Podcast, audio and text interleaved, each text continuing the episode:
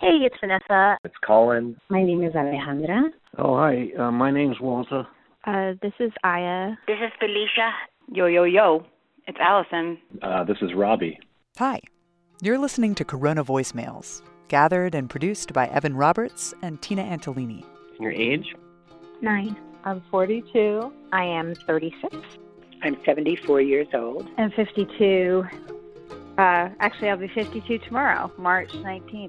We put a call out asking people from around the country to leave us voicemails. And I live in Burlington, Vermont. Um, I live in Oakland. Calling from Austin, Texas. We live in New Orleans. I live in New York City. New York City. I live in Queens, New York. Uh, currently enjoying three months in Florida, but my permanent home is in Marblehead, Massachusetts. And where do you live?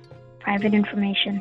We asked a series of questions about how COVID 19 was affecting your lives as the virus spread around the U.S. It is early on March 18th, 2020. Today's date is the 18th, I think. Early as in 12:51 a.m. And it is St. Patty's Day. This is Corona Voicemails Episode 1 Social Distancing. Social distancing has been strange. Uh, I spent like 10 hours on FaceTime with two of my friends yesterday watching movies. I saw someone on social media say was actually planning a party, which just really pissed me off because it's like still not real for people that people are dying. And the only way to prevent people from dying is to just stay the fuck home. Spending all my time at home. I'm not going to the gym. I'm knocking things over in my room, uh, which is what you're listening to right now. I went to the post office wearing gloves and a mask. And uh, oh, a big thing is we no longer attend the Catholic Mass. They, they're not holding it, and we stopped the week before not, not attending anyway. I'm trying to still work out. I found a new workout buddy with a miniature pony since my husband runs a farm in Sonoma and it's a horse trainer here in Sonoma. I started running with the miniature pony. Uh, his name is Wilbur.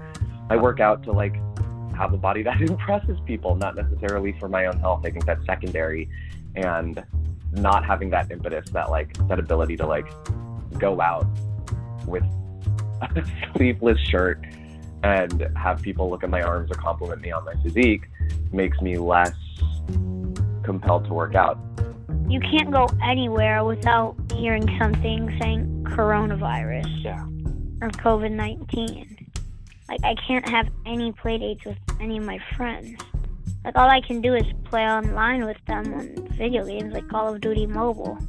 Even if I see, like, one of my best friends on the street, I can't get closer than six feet. I don't like people in general, so I stay away from them. I never touch doorknobs. I never have. People are gross.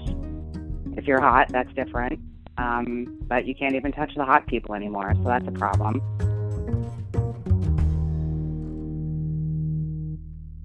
I live alone, so social distancing has been super lonely because I already sometimes get pretty lonely.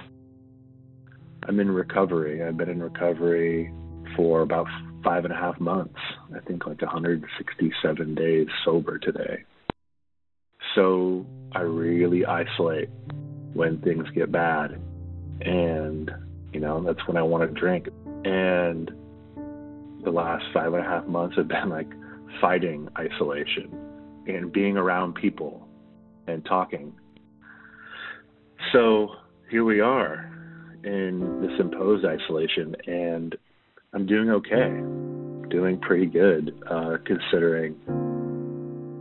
And also the fact that I own a restaurant and in a matter of days we are basically teetering on bankruptcy. So I've been banned by my daughter from seeing her family, including grandchildren, and that seems so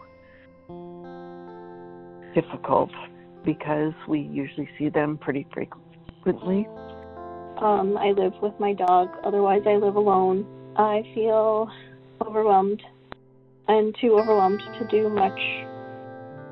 I ran into a friend at the store on Friday night and she didn't want to hug me.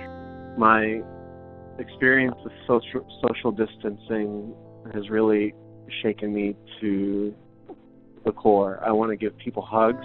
I want to embrace people that I love, and uh, I, I don't feel like it's safe to do so. I was actually on the phone with one of my best friends, um, who I do talk to quite frequently. Um, but he was saying, you know, he's like, I have to get off the phone. This is like the the fourth phone conversation I've had today. It's like a record for me, and I'm I'm exhausted. And I said to him, you know, this quarantine is going to make an extrovert of you yet. Today was the fourth or fifth person that I know, some of whom I haven't heard from in a while, call me and say, "Can I do something for you? Can I shop for you? What do you need?"